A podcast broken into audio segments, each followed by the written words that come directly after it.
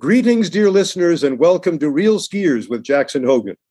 Today, I have a very special guest, none other than arguably the greatest ski film star of all time, and inarguably the most watched skier of the 1980s, maybe the 1990s. The one, the only, the inimitable Scot Schmidt. Scot, welcome to Real Skiers with Jackson Hogen. Oh, Jackson, that's that's quite an intro. Thank you very much. Pleasure to be here. So, looking forward to talking with you. Yeah. Are you calling uh, me from Yellowstone? Yeah, I just got off the hill. Um, we actually got some snow last night. It's been like 40 days and 40 nights without snow. And, um, but uh, back at the cabin, Mid Mountain Yellowstone Club. Yeah.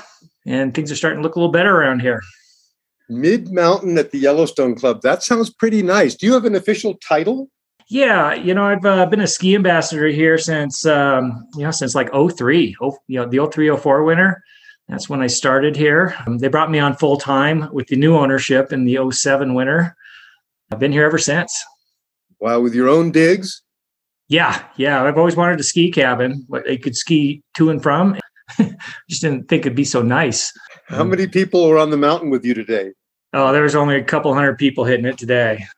We're looking at a pretty big weekend coming up, though. Um, it comes in waves here.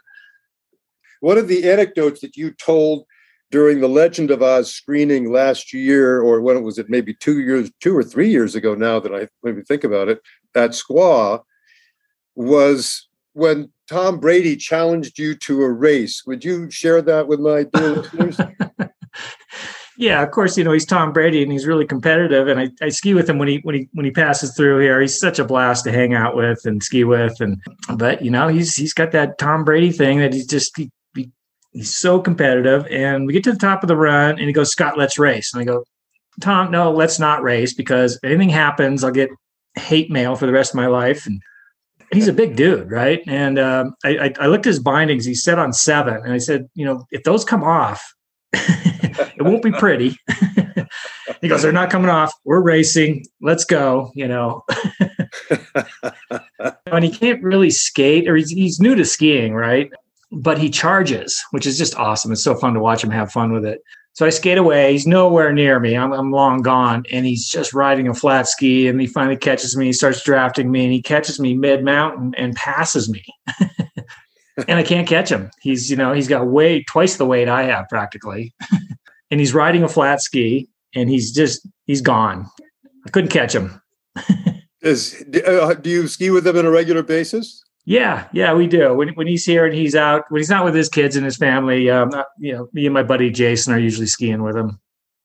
Do you have any other celebrities that you often ski with? You can share with our dear listeners, or do you want to keep uh, all that behind the screen? Yeah, no, there's no, not not so much. There's not too many celebrities that are really, really strong skiers, so I don't get a lot of that. You know, I'd say Tom's probably one of the, the strongest and most competitive of them all.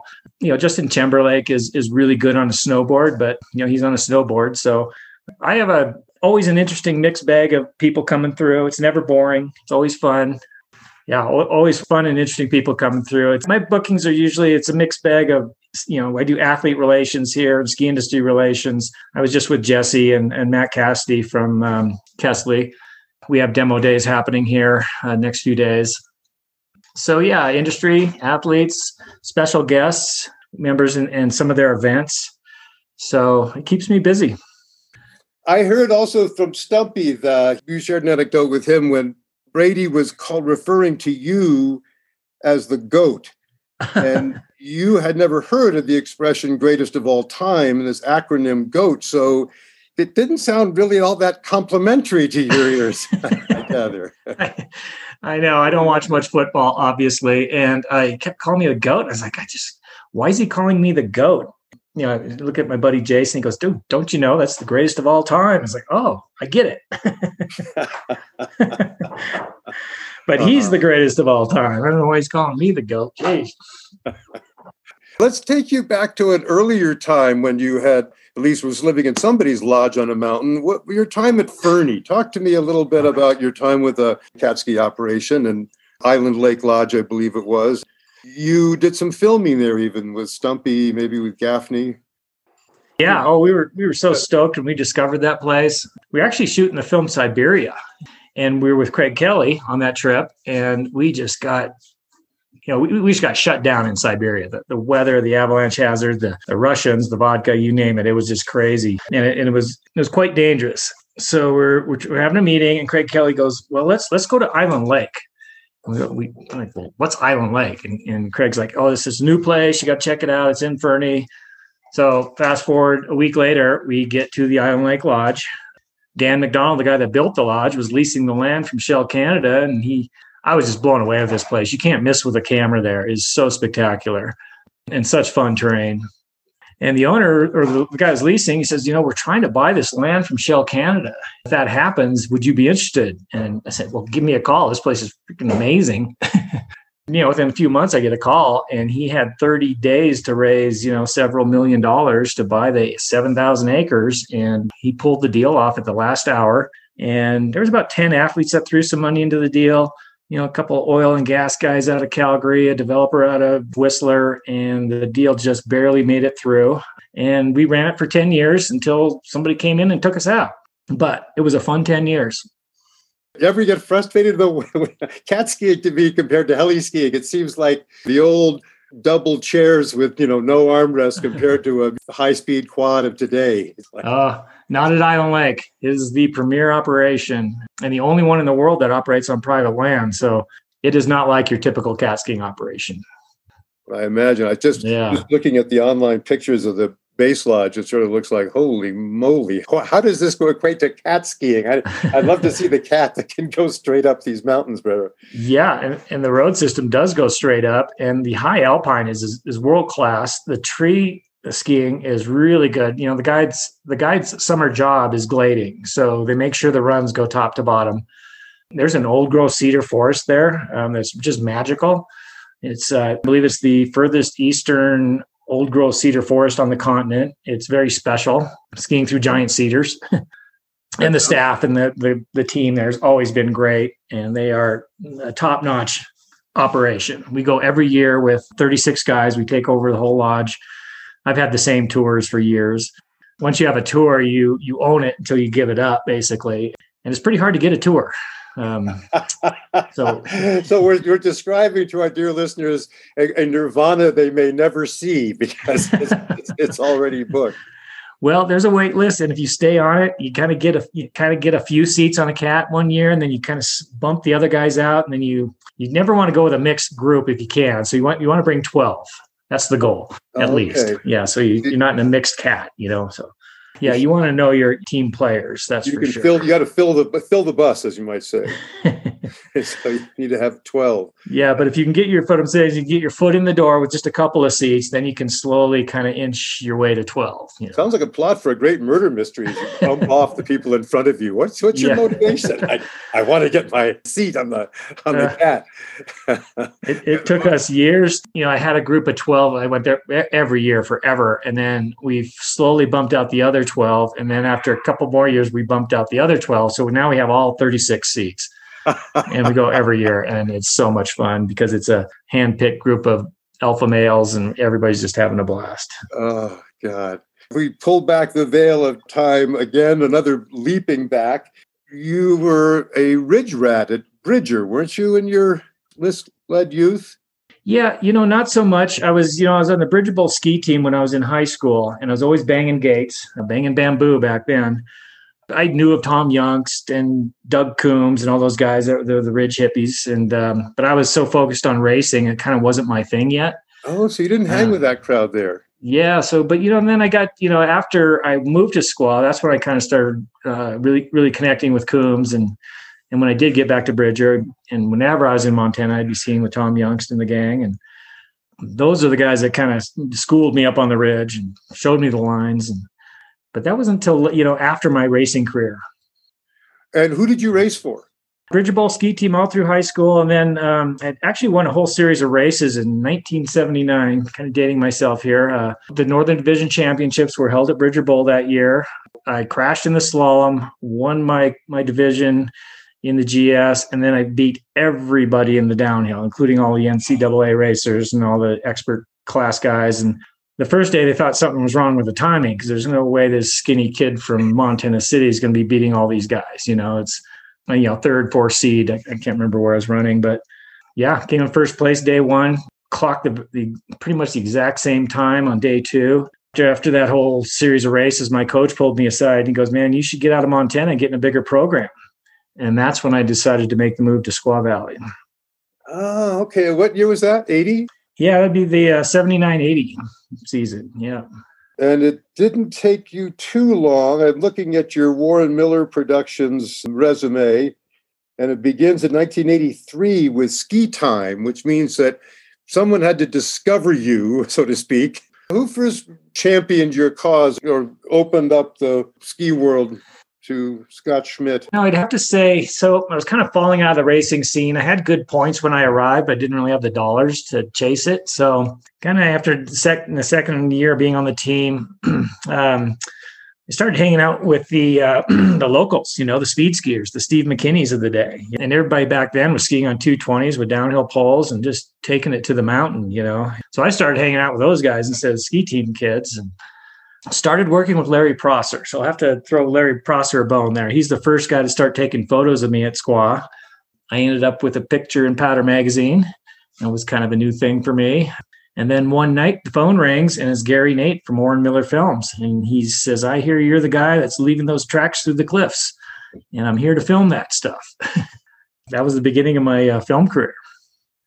In 1988 is when you not only did Escape to Ski with Warren Miller, but somehow found time to do your first collaboration with Greg Stump on Blizzard of Oz. Stump claims that you claim that he stalked you for years at ski shows trying to get you to get in front of his camera. Talk to, yes. talk to me as to a Stump the Stalker. So that is a true story. and I would bump into him at these trade shows or whatnot, you know, and around the, you know, around the industry. And, you know, I had seen Maltese Flamingo and Time Waits for Snowman. And I was like, Greg, I don't know. I just don't. I don't see myself fitting into what you're doing. You know, and Warren Miller still owned the company at that time, and you know, uh, Warren was traveling, you know, traveling me around the world with some great opportunities and some great locations. But then Greg says, "Well, I've got budget to go to Chamonix for five or six weeks." And I go, "Ooh, Chamonix."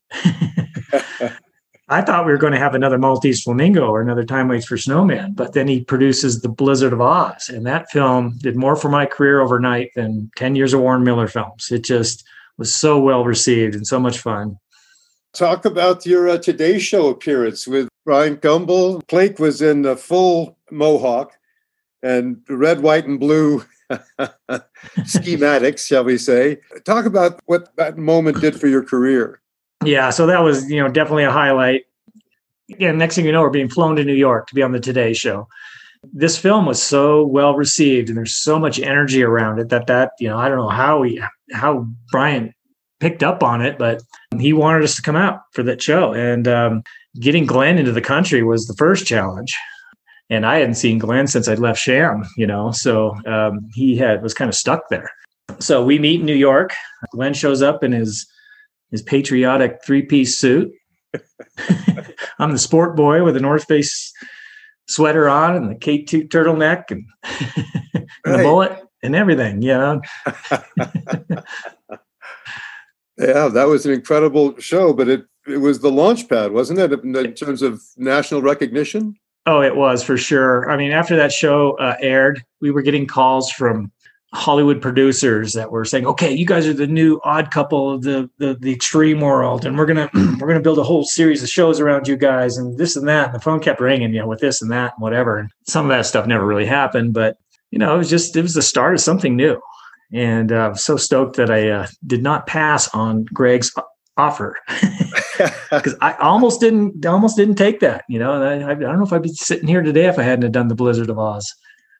It certainly was one of those lightning in a bottle moments just sort of captured the zeitgeist perfectly and uh, was that the first time people were throwing around the word extreme? I'm certainly the word ex- existed in the language before then, and there were people skiing extreme conditions before Blizzard of Oz, certainly. Well, certain, and, and even before you know Scot Schmidt, there were who were who were your inspirations, if you will, the prior generations that inspired you? Yeah, so you know that that extreme title, I was never really comfortable with that. That happened, you know, before the Stumpy thing. The North Face ran an ad. This had to have been, gosh, probably mid '80s, sometime. I guess '85 or '86 or so, where you know they would they had a picture of me just doing a flying cross off a rock with the Matterhorn in the background. And on the side of the ad, it said "Extreme." You know, and they had the extreme gear back then, and I was never really comfortable with being called an extreme skier because for me, that was the guys like, you know, Patrick Vallençant and Jean Marc Boivin and those guys that were doing death defying first descents. That was extreme skiing to me. I didn't consider myself in that league. I was more of a ex racer trying to go big and trying to go fast. And extreme skiing is not that. You're down climbing, basically. Breaking world descent records, but the, the ski industry needed something because snowboarding was coming on strong. Extreme skiing kind of filled that niche, and uh, we've had that ever since.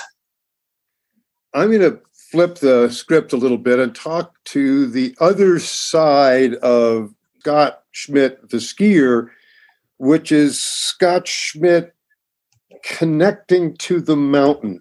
This is a big theme in my own writing. I wrote a book called Snowbird Secrets, that's all about the relationship between the skier and the mountain itself. And I don't mean it metaphorically, I mean it physically. I mean it literally, the relationship between the skier and the mountain. And you speak to that in a sequence that I transcribed.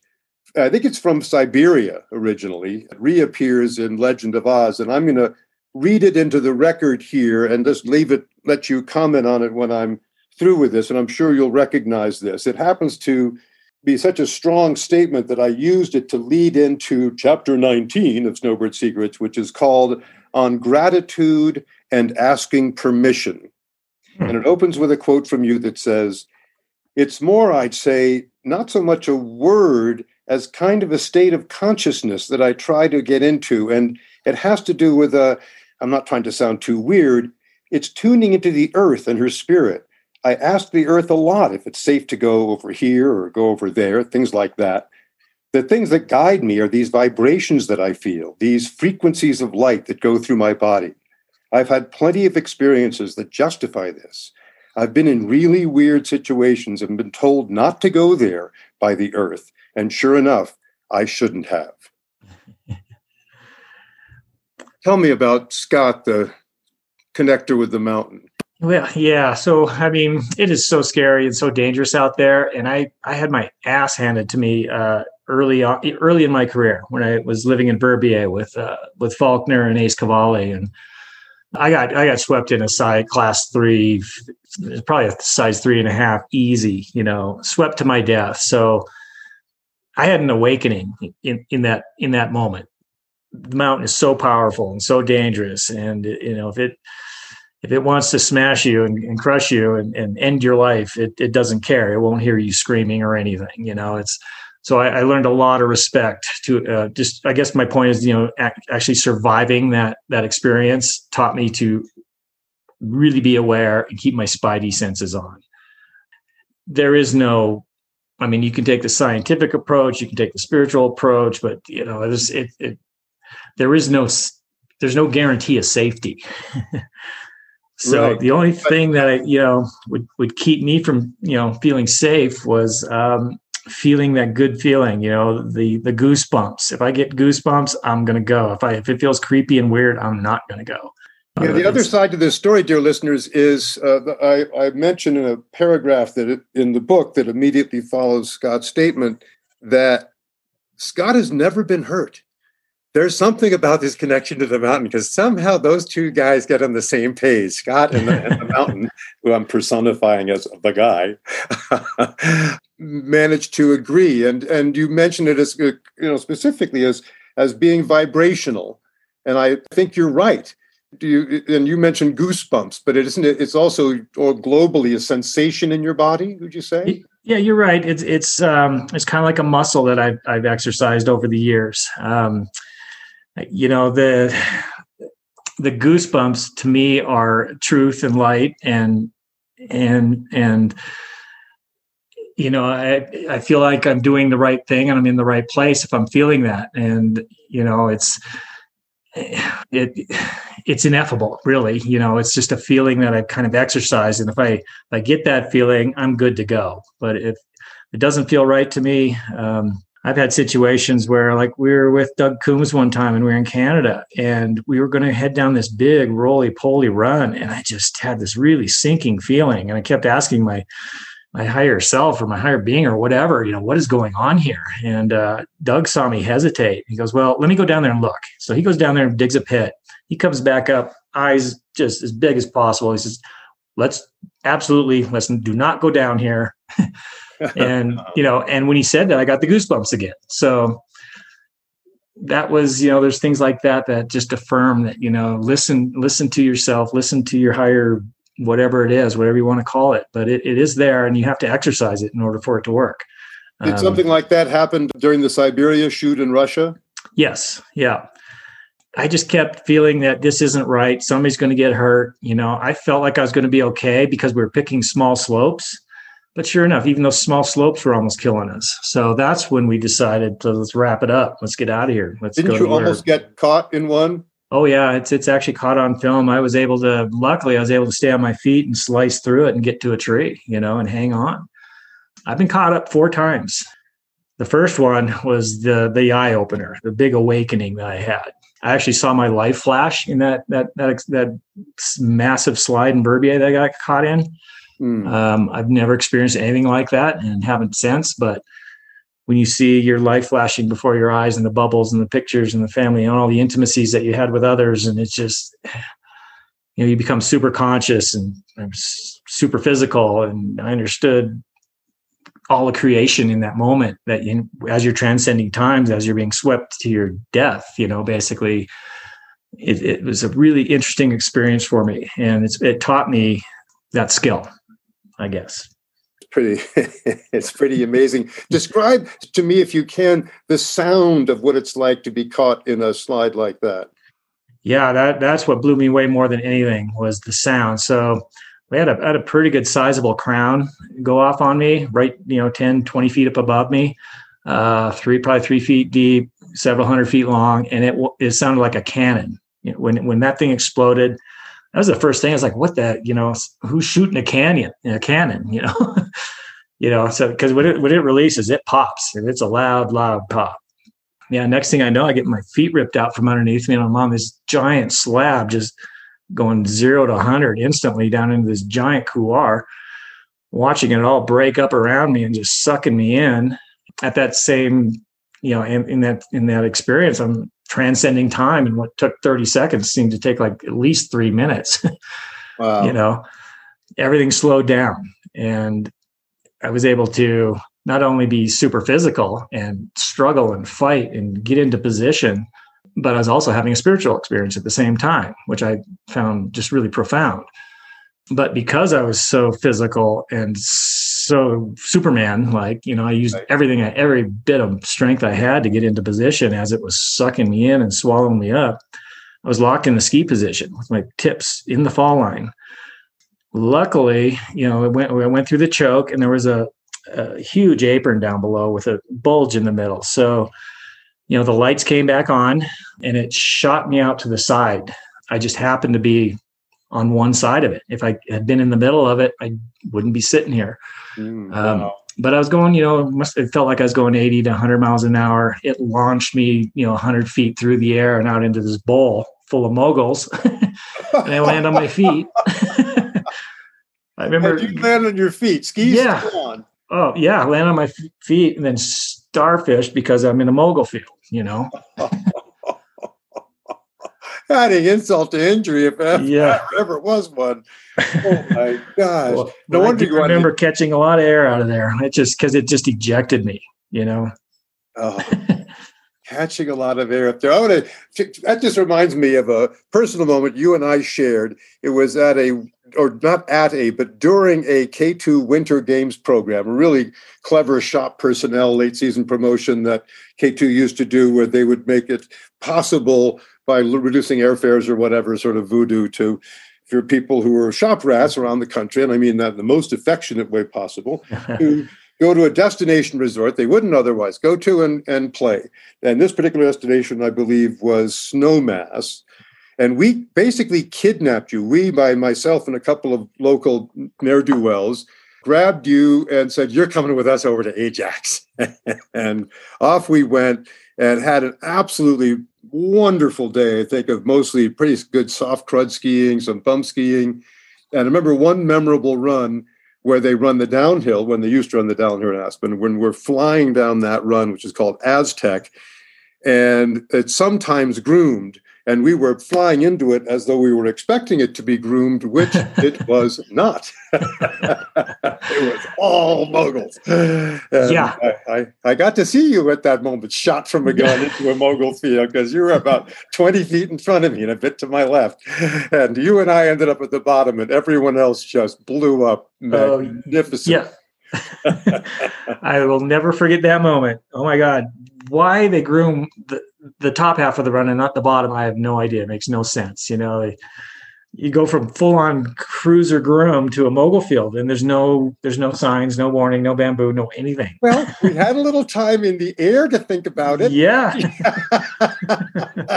so that's the cat track where they all pulled off and went into the woods and then but there's no you can't see the moguls below that cat track and then you're launching off the cat track into the moguls and yeah, I remember barely staying on my feet through that one. oh, you moved them pretty damn quick. yeah, yeah. Good thing my bindings are set on 13 or whatever. yeah, exactly. Uh, but speaking of also launching air, you became addicted to launching air off of waves. Take take take my dear listeners a little bit into your world as a uh, wave sailor. Yeah, I really, you know, growing up in Montana, I always wanted to experience the ocean, and then you know, moving to Squaw uh, you know, the ocean's right there. I was like, I didn't want to hang out in Tahoe in the summer. And luckily, one of the guys in my, the ski shop that I worked at was from Santa Cruz. He goes, Well, what are you going to do when the snow melts? And I was like, I got nothing. He goes, Well, come to Santa Cruz.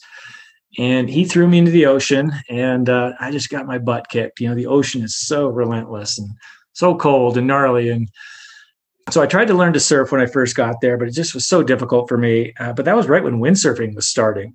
So I picked up the board and learned how to you know, learned how to water start. And next thing I know, I'm, I'm, out, I'm out in the waves on my, on my sailboard. Instead of sitting in the lineup trying to catch waves, you know, I'm jumping them on the way out and riding them on the way in. For me, that, that made more sense. You know, I sailed Waddell Creek every day for at least, you know, over 10 years and got pretty good at it. And I really enjoyed it. It was a great way to spend the off season and challenging. Can't you get serious air off those waves? Oh yeah, I mean, you go out on a mast high day, and you're in. That's what's so much fun about it. You're catching so much air on the way out, and then you're, you know, you can catch these waves, really big waves, on early, at, you know, as the swell's building, and just start cutting back and forth, and then positioning yourself for the for the bottom turn, and and down the line, and you know, it's just so much fun. And um, I, I, that's that's how I spent my summers for for a long time. I also heard from an inside source that there's another contra seasonal activity that you got really good at, which is uh, skateboarding. Did you have a half pipe in your backyard? Well, yeah, growing up in Montana, that's kind of we didn't have a whole lot to do. So um, I had a buddy that was really into skating. He, I, I, when I was working at a ski shop in Montana, we had the only skate shop in the practically in the state. so he had built a half pipe in the barn. and that's you know and i, I actually attribute a lot of my race uh, my uh, success as a racer to learning how to skate how to pump the curve how to how to you know accelerate in those depressions. So that was a good skill for me. You know learning to skate ramps taught me a lot about pumping the train and for me i use that even to this day. I like to put my turns in the holes and use those rises as, the, as those lofty transitions. For me skiing is all about speed and weightlessness and fun and if you use the terrain to your advantage, it can be really uh, weightless and lofty. that's that's what I look for. Yeah, you certainly have that quality. I think uh, it was Warren Miller who described you as looking like you were always three feet off the ground or something like that. He, had a very charming way of putting it. One of the other influences in your life as a skier, and partly, of course, because you your self image as a up and coming young skier was as a racer, was Stenmark. Talk to me about what you learned or how his technique influenced you as both a racer and as a free skier? Yeah, he, those guys were a big influence on me. You know, I I studied their technique. I wanted to be like Ingemar. I really dug his style. You know, he had that really deep hip and knee angulation. he was really laying it over, un- unlike any of the other skiers. You know, there was Gustavo was pretty good at it, and another guy, Piero Gross, or, those guys had some style. But Ingemar was was special. I really, really wanted to ski like him. I bought all his books. I studied what he was doing. I'd watch everything I could on him. And what did you, know, you got, pick up in particular, if you can remember, from Stenmark's technique?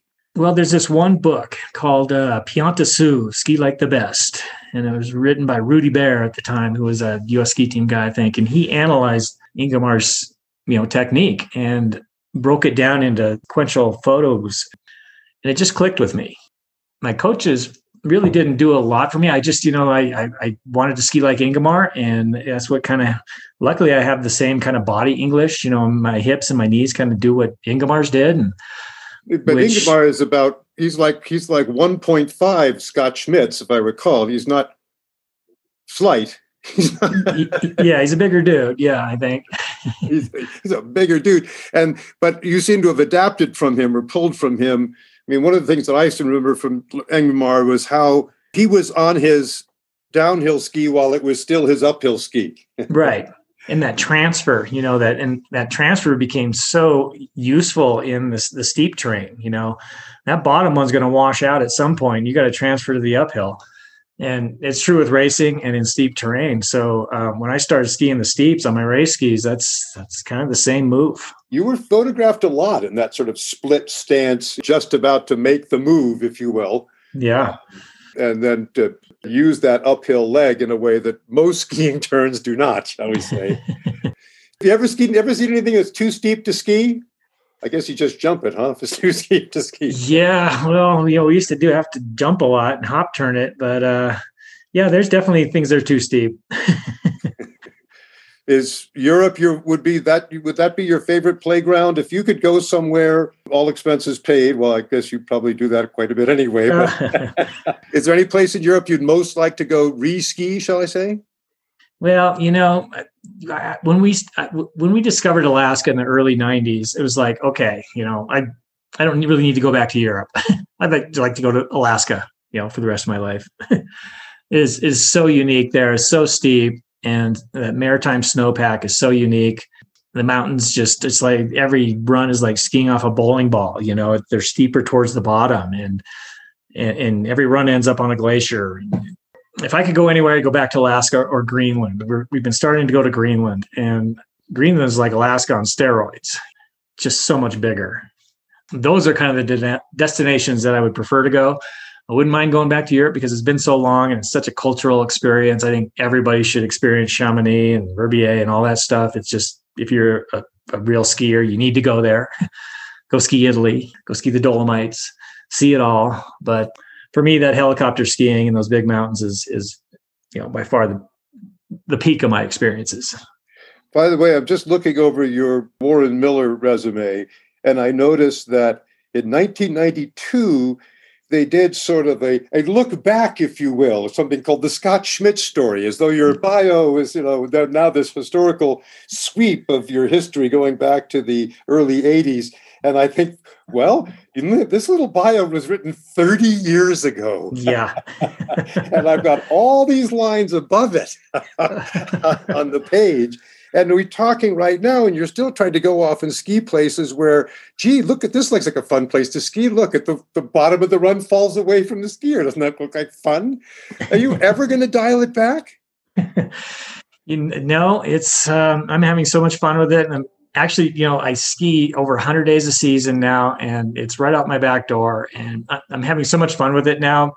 For a long time there, you know, when you when you're doing all the industry things and working with camera guys and you're not skiing a lot. You know, you're traveling a lot. You're standing around a lot. and You'll maybe do two or three runs a day when you're working with a film crew.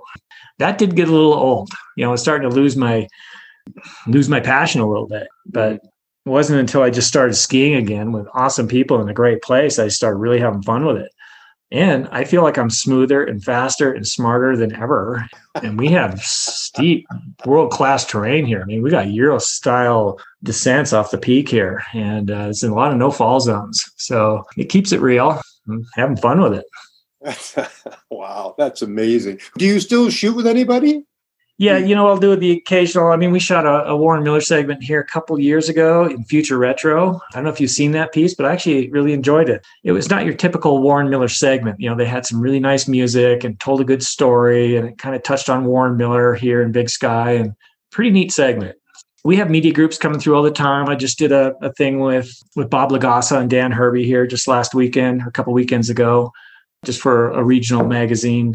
So I, I do media occasionally. Um, it's not my focus anymore, but yeah. yeah. Going, going, back a long time, just to leap, for leaping back and forth through time, you mentioned Larry Prosser having a pivotal role in, uh, with quote unquote, discovering you. And I shot with Larry many years at Snow Country, and I can confirm that your, your, your memory of your own life is correct. Uh, other names around here that we would, around this household that we would also associate with you would be Bruce Benedict shooting with you with the Stump Crew and maybe did you shoot with Tom Day ever?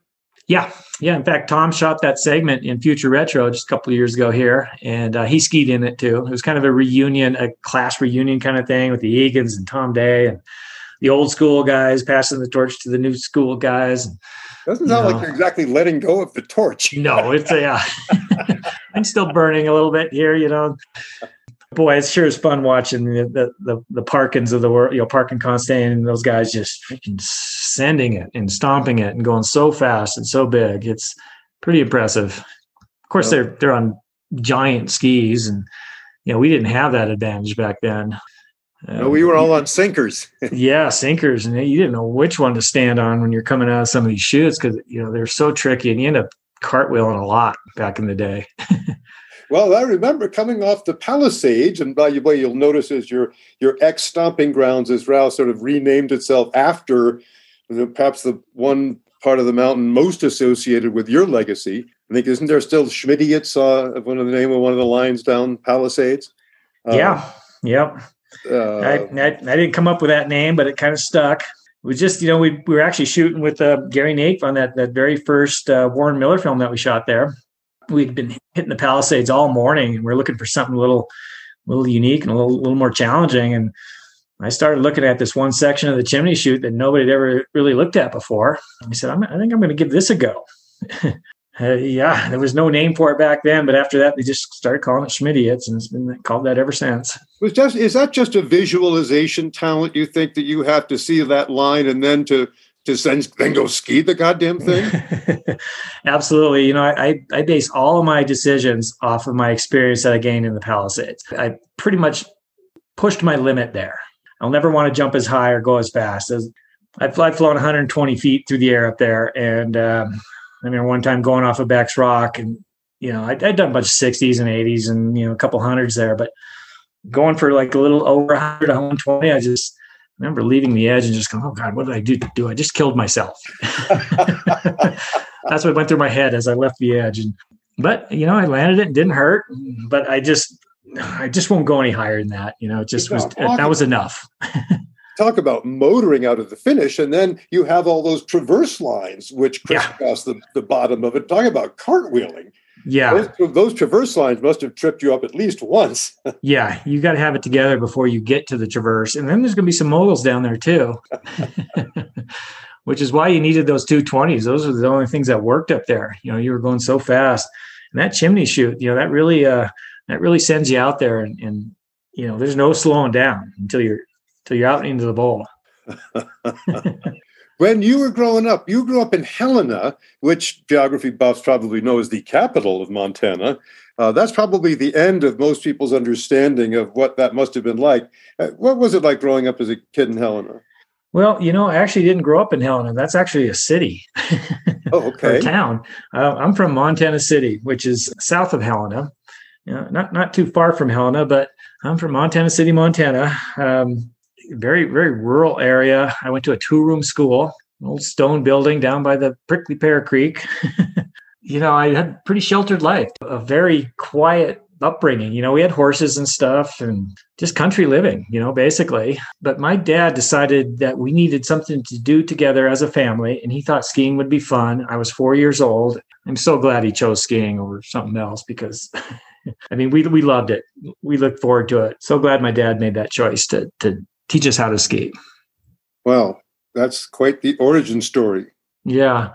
I, you know, I just really fell in love with skiing. It, you know, I really loved it. It's what I did. I, I remember having a, an experience after, you know, I'd been, I just had gotten into racing and had won a few races. And I just had this epiphany that, you know, I should be a skier, you know. course, my dad didn't like that idea because it's not very practical. And, you know, he said, you're going to be a bum, you'll be a ski bum and that's no life. And it's like, well, I, I'm, I'm pretty good at this. So I think I'm going to do it. You know, I don't care what anybody says. I'm going to go for it. And when I made that decision as a teenager, I was like, just felt like I had a, a, just a huge weight lifted off my shoulders and I was on my way. I've never looked back. So all the way to the US Ski and Snowboard Hall of Fame. If you remember, I was at your induction evening. John Clendenin was inducted the same night in Park City, uh, if I recall correctly. Yep, same night. And yep. Now the the what you might call the the the four musketeers of Blizzard of Oz it's now complete because Glenn, of course, Glenn Plake uh, got in some years ago, and I nominated our dear friend Stumpy to join the hall, and he was swept in on a popular wave. And now Mike Hattrup is going to be inducted in next year's class, and that completes the hand, if you will, four of a kind. uh, because it was certainly a magical combination. You still guys still stay in touch a little bit? Oh yeah, yeah, yeah. I see Hatcher, you know, on on, on occasions. He'll uh, he passes through here. I'm really looking forward to getting out to Sun Valley for this event in March. That's going to be a, a class reunion that's gonna be really fun to see Stumpy. Uh, and Stumpy's actually gonna get on skis again. I, I know yeah. because I'm the one who fit him in boots. Yes, I, uh, I had to fit that mangled, god awful foot. I did. I knew he had a ruined forefoot because I was there with the day he smashed it into a piece of his lawn art in the yard um, at their Drichter estate. And yeah but I what I didn't realize that his ankle had virtually dissolved. I mean, it looked like the end of a horror movie or where the, the monster's flesh melts away and there's uh. nothing left but this morbid, god awful. You don't, can't even call it a joint anymore. And it didn't articulate exactly well, or didn't. I'm sure it doesn't to this day. But there was a boot I was able to find that had enough room in the heel instep perimeter to get his foot in it and once in it, I could contain it and make, make it skiable. But my lord, uh, well, he's going to be a challenge. We're going to we're going to have to keep our eye on him.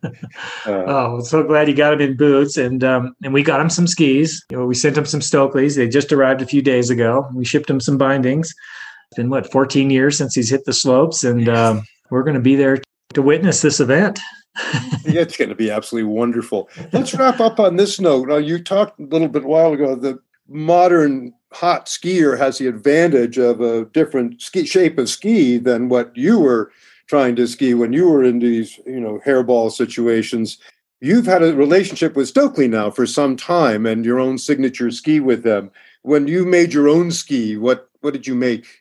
Well, you know, it was so so happy to end up with Stöckli because they make such a high quality product, and to be able to help design something was really was really fun. We've always wanted pro models because you know we just like to build them a little bigger and a little, little better, and you know they don't the big skis don't really sell that well. So it was kind of the first push to build big badass skis. You know, basically big big fat race skis. You know, that was that was my original goal with my pro models they've since got a lot easier, a little easier camber, little little uh, you know real supple through the tips. Um, I ski the 115 every day here because we always have typically normally we always have fresh snow and cold conditions.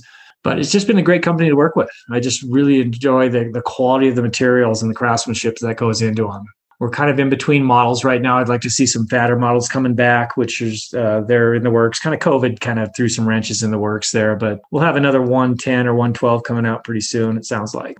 They certainly make a great ski, and you have certainly continued to be an absolutely amazing skier. Scot, thanks for astounding us the past 40 years. I look forward so much to getting to ski with you again in March at the Hall of Fame induction ceremonies. It'll be a great reunion, as you say. Right on, Jackson. Looking forward to it, and um, always good chatting with you, man. Thanks, thanks for joining us. This has been Scot Schmidt with Jackson Hogen for Real Skiers with Jackson Hogen. Thanks for listening.